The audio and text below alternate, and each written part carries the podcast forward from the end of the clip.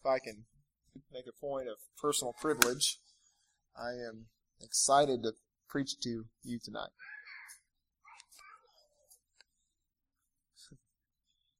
Try to figure out how to say what I want to say in a politically correct way. but sometimes, as much as I value the visitors that come and support us, I like it when we can just get together as Faith Church and uh, that unity that we have, that common bond that we have as members here of this local called out body, and we can hear from God specifically what He has to say to us. We don't have to wonder about it. We don't have to worry about anything or anybody else. We can just simply hear from God for His direction, for His purpose at Faith Church. And uh, that makes me excited to preach to you tonight.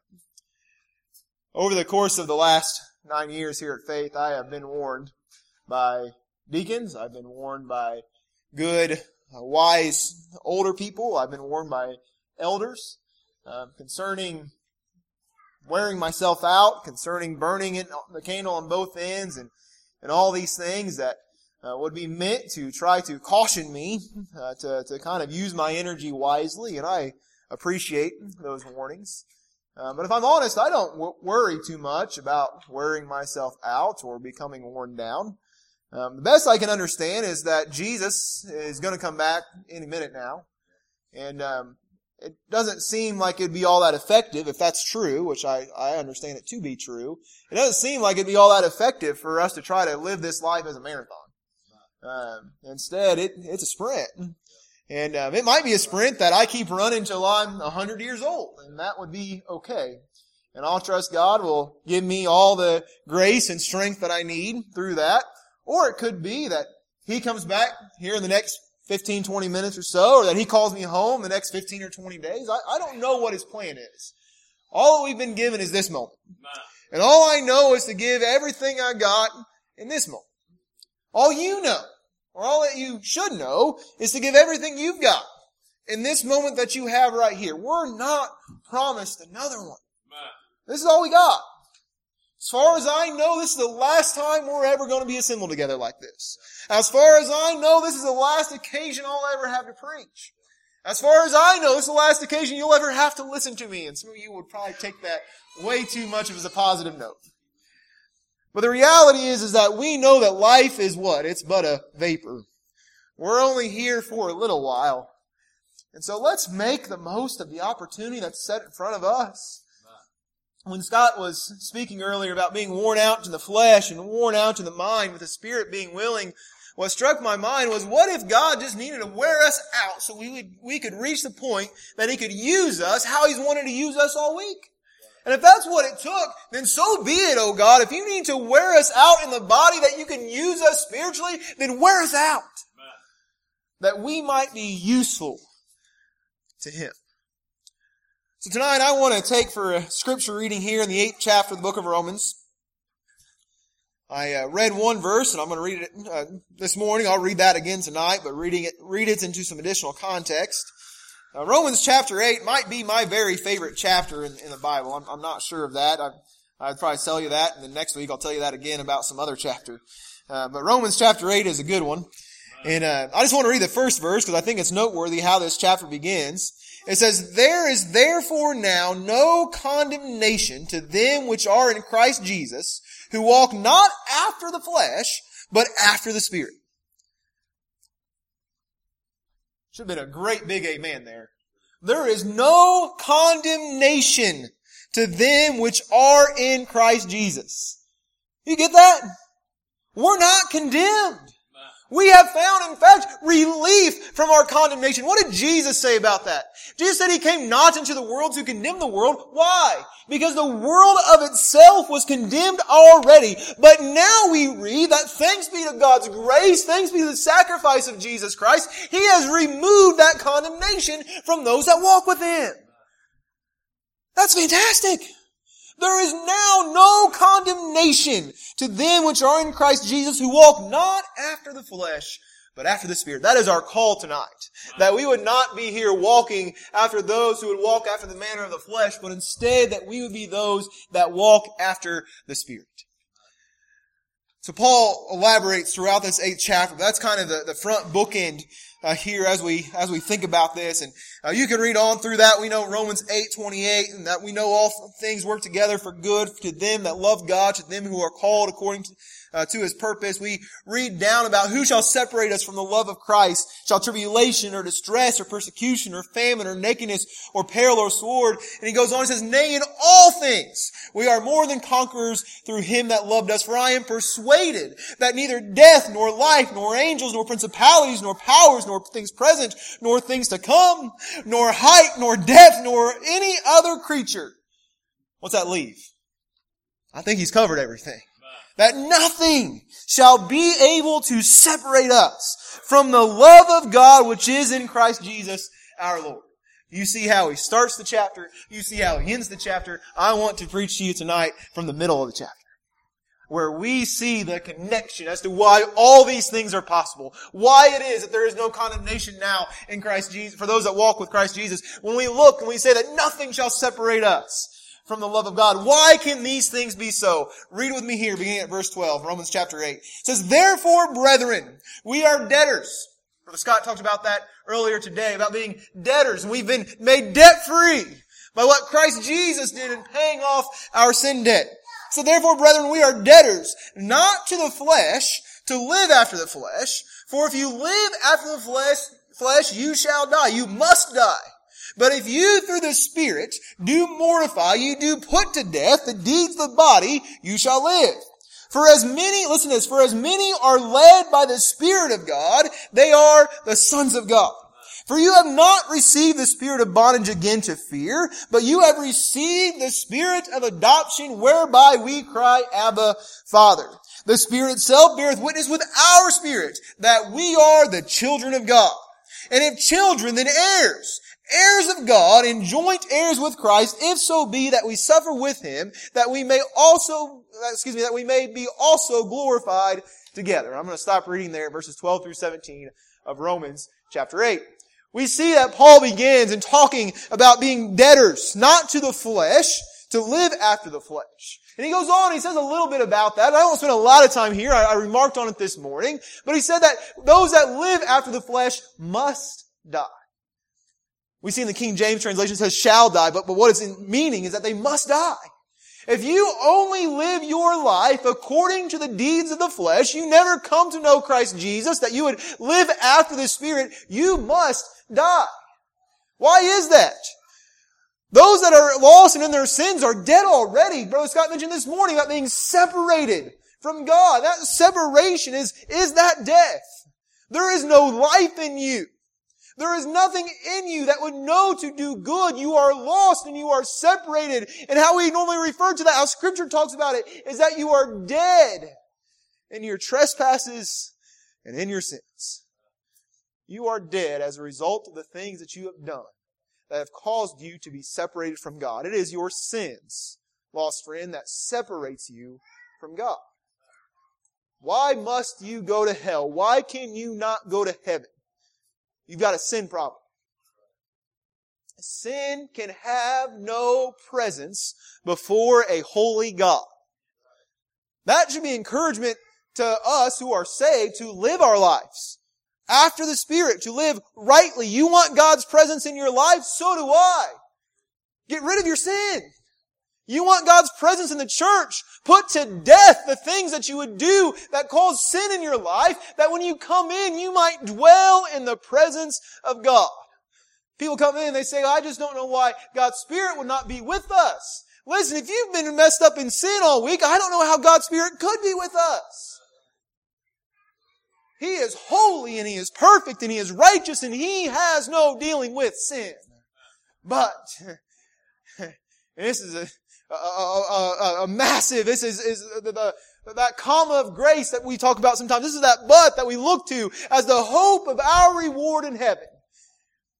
Because while it is that God has no dealing with sin, He gave His Son that He might win victory over sin, yes, but also over the consequence of sin.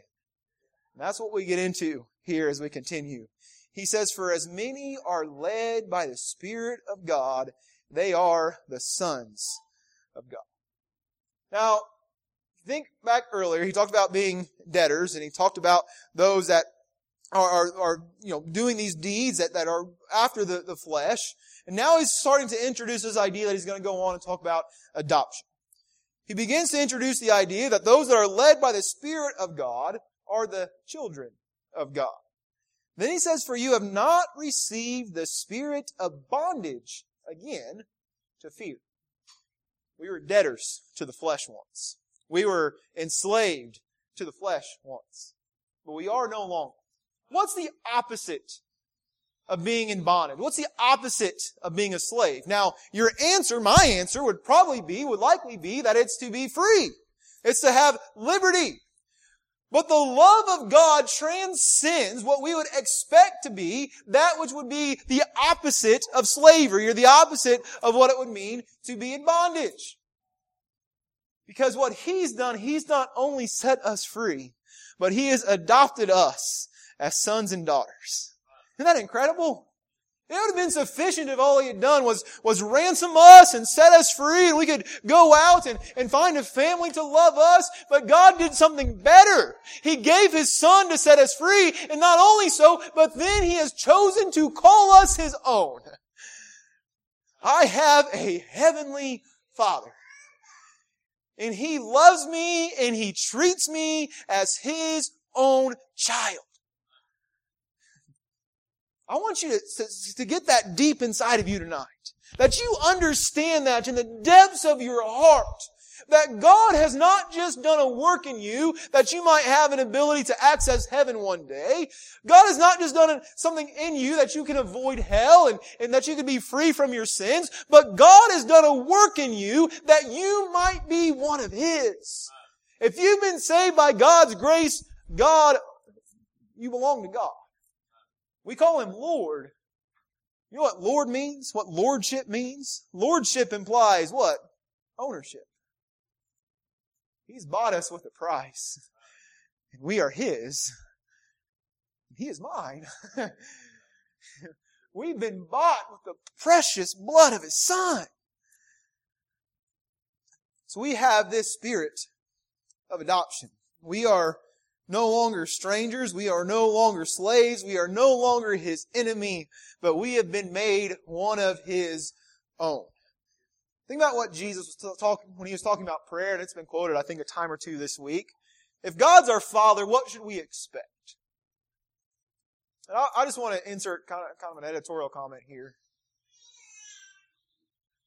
There are countless fathers in society that have dropped the ball on what it means to be a father. Men, that should be a calling to us to rise above that. That we would desire to excel in fatherhood. That we would be exemplary in how it is that we parent our children after the fatherhood of God. But as a result of how many fathers have failed their children in society, we see that society is a mess. If you look at the cause of, of, of the, the pregnancy statistics before marriage and all of these different things and teenage pregnancy and, and promiscuity that, that runs rampant across these things, you can almost to a fault trace it back to where there is no father or father figure in the life of those young people. That's the reality of it. That's the truth of it. And I want you to know that my heart is saddened for that situation. I know the pain that that causes deep. And you see this especially with, with, with, young girls in particular because they go around trying to find some masculine someone to love them because they've not received the proper love from a father. That gives us a wonderful opportunity as God's people to tell them that there is a heavenly Father. A, listen, we can't make up for what they don't have in a, a dad that shows the love and attention to them. But what we can do is point to a heavenly Father that is crazy about them, that has given His only begotten Son for them, and desires to have a relationship with them that would transcend and be even more than the relationship that they could have with an earthly Father. There are some of you tonight that I know can relate to that. that, that you've had strained relationships with your fathers. You've had no presence of a father in your life. And, and, and I, I'm confident that if I was to talk to you individually, you'd say the same thing. And you'd also say, but I have found the love of a heavenly father that is far more. Why? Because you've been adopted. And Jesus said something about how the Heavenly Father treats those that are His. He's writing in, or writing, he's speaking, he's actually preaching about prayer. And he said this in Luke chapter 11 verses 11 through 13. He said, if a son shall ask bread of any of you that is a father, will he give him a stone? If your child comes up to you and says, I'm, I'm hungry, can, can I have something to eat? You're not going to give him a rock, are you? Or if he asks a fish, will he for a fish give him a serpent? You want to say, oh, you want some fish? No, here's a snake. You want to do that. Or if he shall ask of an egg, will he offer him a scorpion? You wouldn't say, no, no eggs this morning, only scorpions. He says, if ye then being evil know how to give good gifts unto your children, how much more shall your heavenly Father give the Holy Spirit to them that ask him? Again, we actually see later on in the book of Psalms, Psalm 84 verse 11 through 12, says, for the love, or excuse me, for the Lord God is a sun and shield. The Lord gives grace and glory. No good thing does he withhold from those who walk uprightly. O Lord of hosts, how blessed is the man who trusts in you. God does not withhold from his people. He supplies our needs. He supplies those desires even of our hearts. He sees that he does not withhold any good thing from his people. Isn't that tremendous? There is a God who is full of love for His children. And He doesn't withhold back from us. But instead, sometimes it's like He just pours it out more and more, so much so that we just can't quite contain it. Like a little kid walking through a toy store trying to hold a bunch of toys. That's what we are trying to hold the love that God has for us. God loves His children.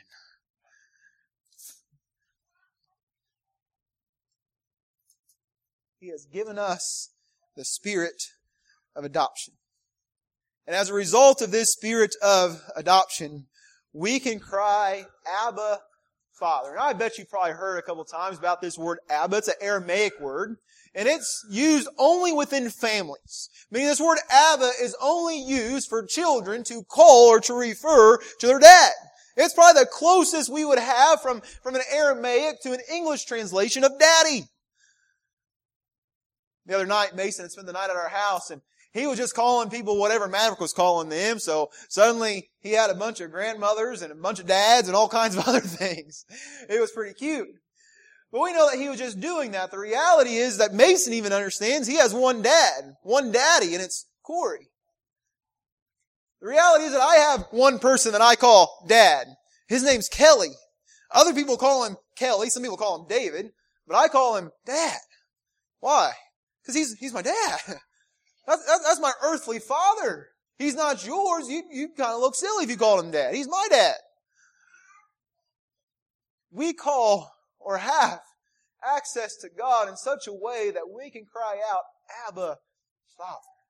Now I want you to just get a sense for, for how precious, how, how reserved that name is in terms of the intimacy that we have with God as a Father that Jesus used that same word when he was praying in the Garden of Gethsemane as recorded by Mark. That as, as, as Jesus was kneeling there in the garden, burdened and, and, and just overwhelmed by what it was that he was going to have to face on the cross, he was crying out to God and he said, Abba, Father, let this cup pass from me, but nevertheless not my will, but thou be done the very language that Jesus used at his moment of passion, at his moments where we see him battling in the garden, we get to use that same language. Isn't that incredible? Because we've received this spirit of adoption. Now, I want to say something about this spirit of adoption we've got this kind of mistaken belief in society about adoption as though if you had a bunch of children, then you had a bunch of adopted children too, that, that somehow your, your adopted children would be like second class children. Number one, that's not true, should not be true in, in, in the worldly sense. But it's certainly not true in a godly sense. Instead, what we know is that God has not merely adopted us as children, but He treats us as His children. We're going to read down here in a moment that if we're children, then we're heirs. We're heirs of God and joint heirs with Christ Jesus. God had no problem when He adopted us as children in writing us into His will. Isn't that cool? and He ain't going to change it. He's not going to get mad at us and suddenly decide, nope, that guy's not my will anymore. No, He doesn't change. We have an inheritance from God because He has adopted us as His own sons and daughters and He treats us according to that love that He has for His children. He doesn't treat us any different. Isn't that incredible? We're not deserving of that. I want to make that real clear tonight. We are not deserving of that. It is by His love and by His grace that He treats us that way. So we have intimacy with the Father. Now, what do we know about children? I want you to know everything I've learned about children, I've only learned here in the last eight and a half years. I didn't know a thing before I had children. Some would say I barely know a thing still. But I learn more every day. But children have a tendency to imitate their parents. That's just the nature of, of being a child. They learn the words and the language that they hear in their home. Parents, you do well to speak words that are reflecting of the Lord. I hope you do anyway. But your, parent, your children will let us know what you sound like at home. your children will know what shows you let them watch. Your children will reveal a lot about you. In fact, most of the time I can t- kind of figure out just by watching the child what kind of spiritual life their parents are living. Doesn't take long to figure it out, does it? You spend enough time with kids. They're an open book. They don't mind telling you everything that's going on. they begin to imitate their parents.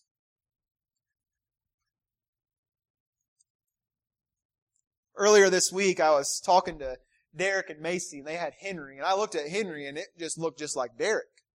And I said, you don't even need a birth certificate for him. He looks just like his dad. There's no denying whose child this is. I look at Braylee, and I say, listen, she doesn't need a birth certificate. It's obvious she's Brett's. We don't have to question this. We don't have to wonder this. Why? Because they look like the parents. This is the, the nature of being children.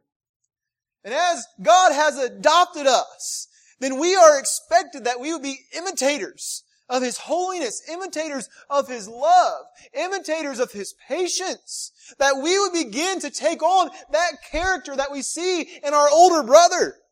Because one other thing we know about children is that those younger siblings learn a whole lot from their older siblings. Why do you think Chelsea's so smart? She learned it from me. But the truth is, the reality is, is that we see those things being learned by the younger as they mimic and they try to imitate the older. This morning we had, had an extra seat in the car, so Lila and Maverick had to sit next to each other on the way to church, and man, they were, uh, they're fighting like brother and sister. That's what they do, right? So we know a thing or two about children, and we are God's children.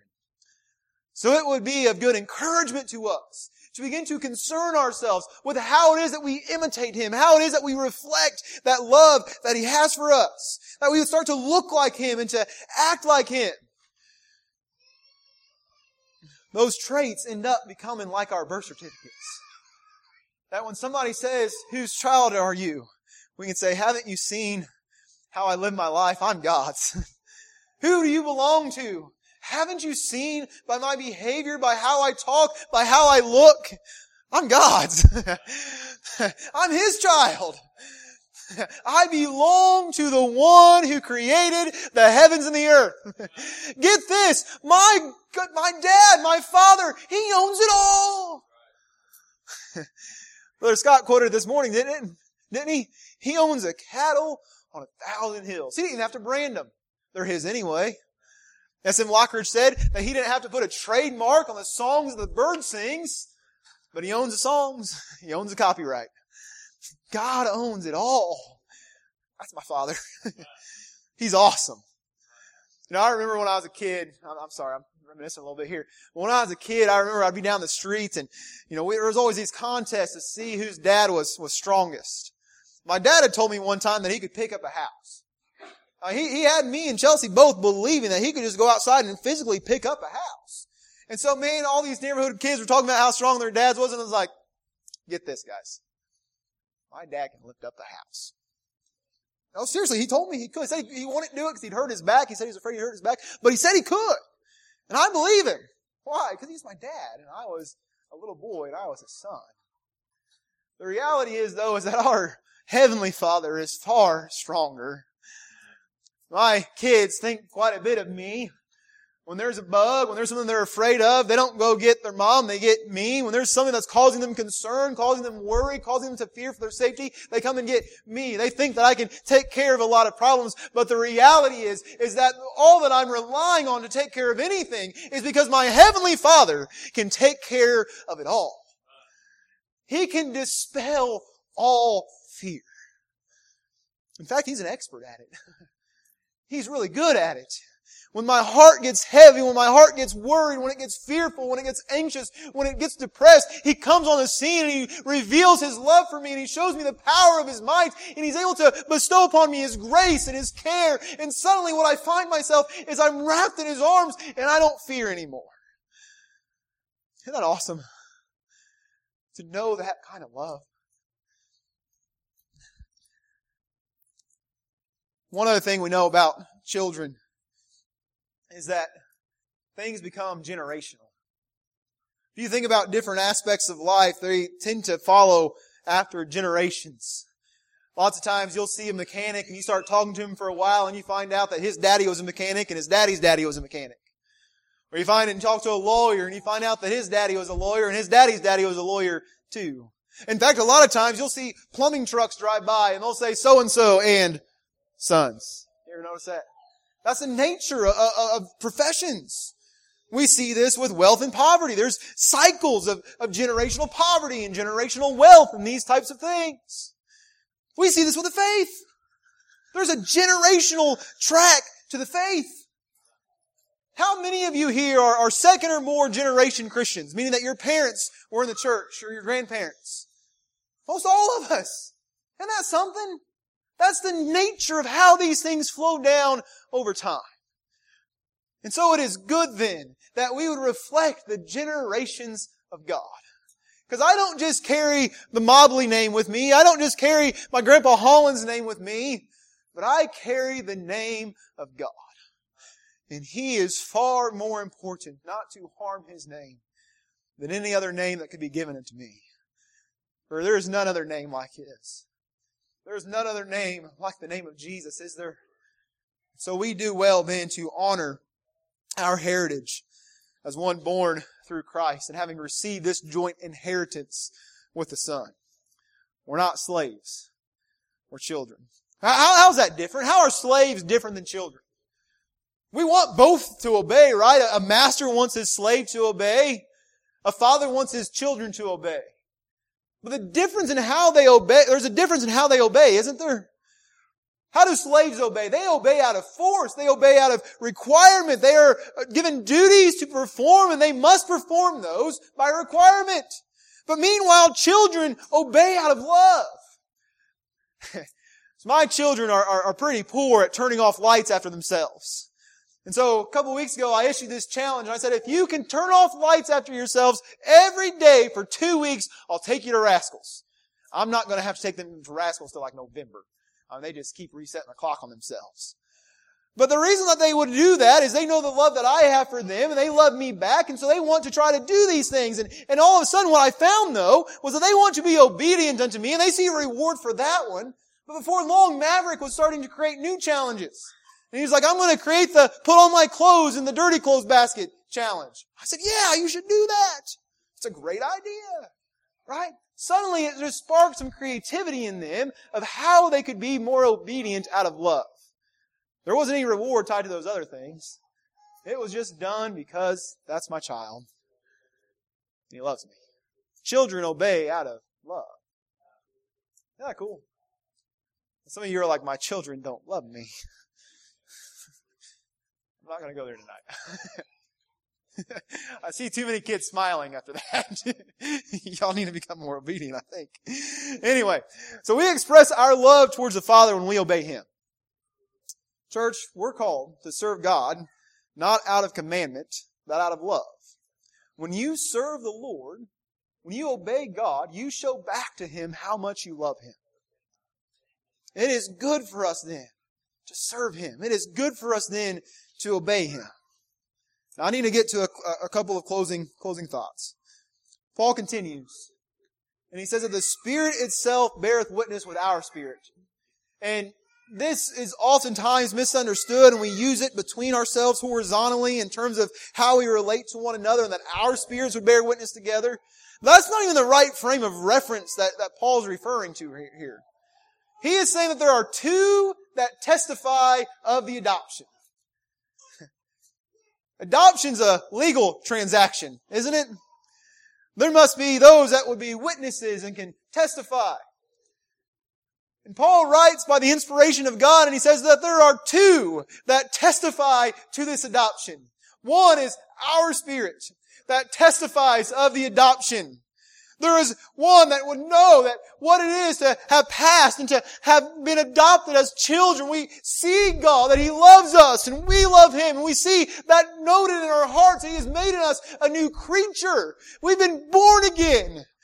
And we know then that having been born again, not after the second time as Nicodemus was confused and asking Jesus as if he was to re-enter into his mother's womb, but instead we've been born of the Spirit. And so we know then that we are sons and daughters of God, for the Spirit testifies. The other Spirit then that testifies is the Holy Spirit of God. The third person of the Godhead testifies that we have been adopted as sons and daughters. My Spirit and God's Spirit, they are in agreement.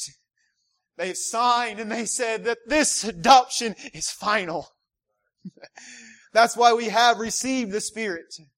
That it is the earnest of our inheritance. It is the down payment on what awaits us. It is God saying, you are my child and I love you. And to give you indication of that, here is my spirit. And he'll dwell with you and he'll be with you and he will have my presence with you because of this third person of the Godhead. Isn't that incredible?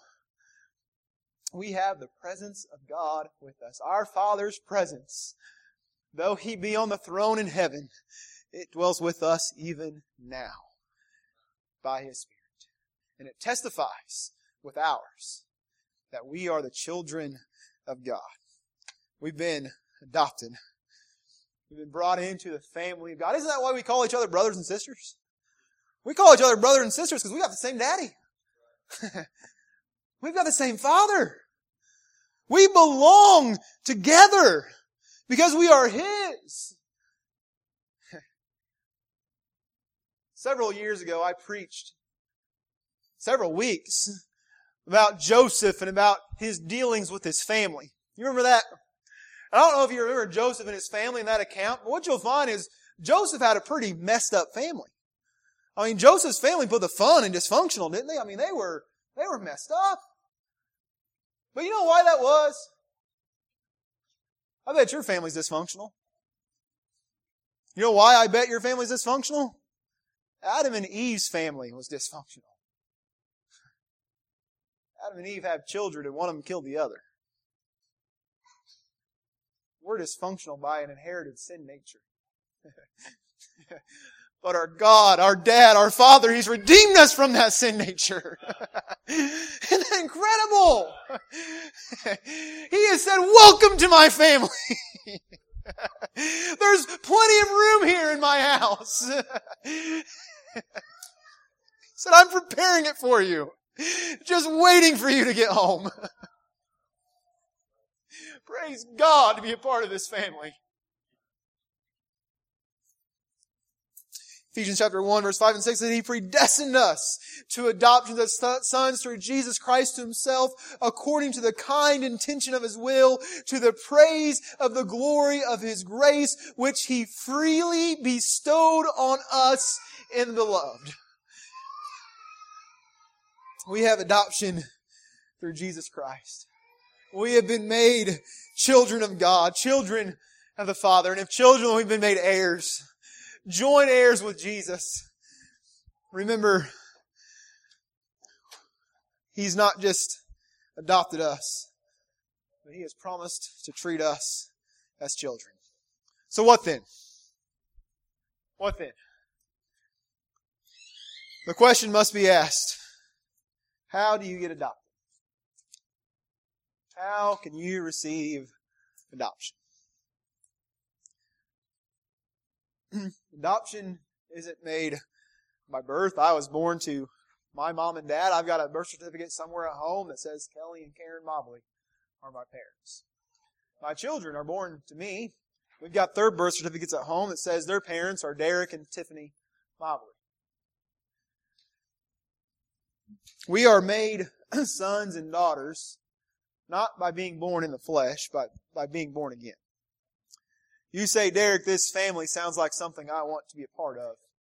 And listen, I recommend my family to you. There's not a better family you'll find on the face of the earth. I know reality shows have, have you know just made all kinds of families famous. They can have their moment in the sun. Our family's day is coming. Do you know everybody in the world's going to meet my big brother? Every single one of them. They're going to stand before him. He's coming back to take me back to our Father.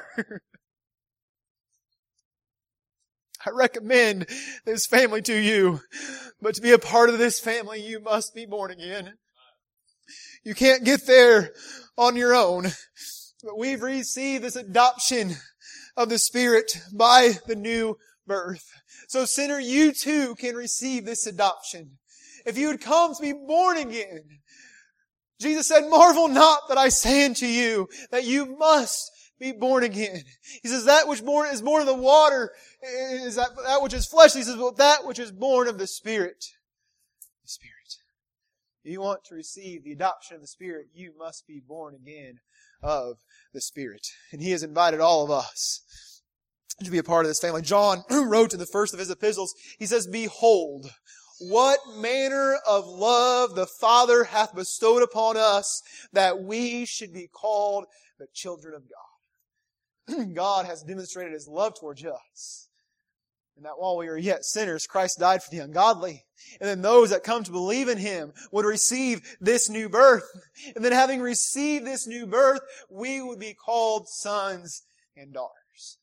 Lost friends tonight, I want to recommend to you there is freedom from your sins, but what God offers is actually in fact far better than that freedom. Listen, Paul wrote to the Corinthians and he said that where the Spirit of the Lord is, there is liberty. But where we find liberty is through the adoption that we've received in Christ Jesus. You can go back through the Old Testament. You can look in the 48th chapter of the book of Genesis. You can go forward to all the different places in, John chapter 1. We see there John writing how this light has come into the world that we might be made sons and daughters of Listen to me, lost friend. God has made a way for you to be adopted into the family of God. He has made a way that you might become co-inherit or co excuse me, co-heirs with Jesus Christ, that you might inherit what He has promised for us. He has laid up for us that which can't even be spoken of. It the, the half hasn't been told about what awaits us in our Father's house. But what He has promised is that where He's gone to prepare a place for us, where Jesus has gone to prepare a place for us, He's done so that where He is, we may be with Him also. And right now, around the throne of the Father are all of His children praising Him and glorifying Him because He is a wonderful and loving Father. And I recommend Him to you tonight. Brother Brett, let's get a song. Lost friend, I want to recommend this family to you. And if God's dealing with you in some way, I want to encourage you to come and seek after Him. To come and seek after this spirit of adoption, to come and, and, and plead that God would save you. Knowing that behold, when He saves you, you are born again in Christ Jesus. I'm going to turn the service back over to Brother Scott.